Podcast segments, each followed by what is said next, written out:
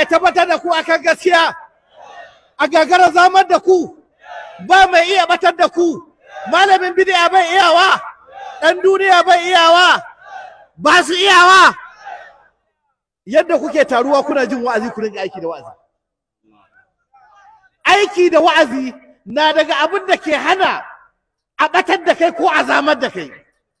Walau annahum fa'alu ma yu'azuna bihi. Walau annahum فعلوا ما يوعظون به لكان خيرا لهم وأشد تثبيتا Allah madaukin sarki yace walau annahum fa'alu ma yu'azuna bihi da a ce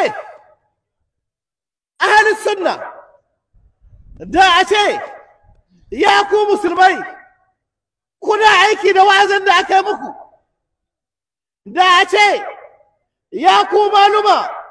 kuna aikin da wa'azin da kuke yi wa al'umma. Da a ce ya ku almajirai muna yin aikin da muke da wa'azin da muke sauraro wajen maluma. Da a ce ya ku 'yan kasuwa kuna aiki da wa'azin da malamai ke muku. Da a ce ya ku 'yan siyasa kuna aiki da wa'azin da malamai ke muku. Da a ce ya ku gwamnoni kuna aiki da wa'azin da malamai ke muku. Da a ce ya ku sarakuna kuna aiki da wa'azin da malamai ke muku. Da a ce ya kai shugaban ƙasa kana aiki da wa'azin da malamai ke maka. Da a ce ya ku sanatoci kuna aiki da wa'azin da malamai ke muku. Da a ce ya ku 'yan majalisa kuna wa'azi da aikin da malamai wa'azin da malamai ke muku.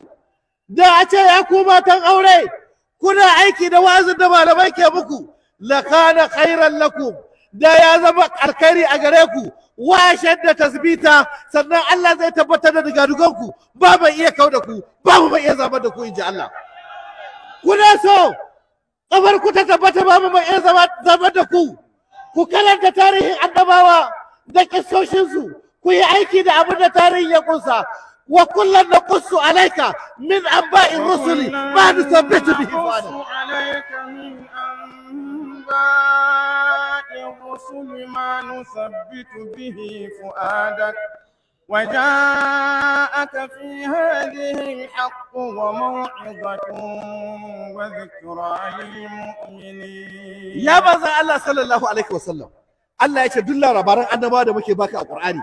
مفادا مكي لبارك النبي نوح النبي هودو. Annabi Salihu annabi Yahaya annabi Zakariya annabi Ibrahim annabi Musa annabi Isa annabi Dawud annabi Suleiman annabi Idris annabawa annabawa annabawa annabawa. Mu karanta maka labarin su Allah ya ce hikimar da ke ciki da wannan ne nusabbitu bihi fu'adak. Za mu tabbatar da zuciyarka. Mu daure ta ba za a iya wasa da hankalinka ba. Ba za a iya yi maka wai mahauta biyu. Bahaushe ya ce an raba hankalin kuda an masa mahauta biyu. Ba mai iya raba maka hankali. Da ka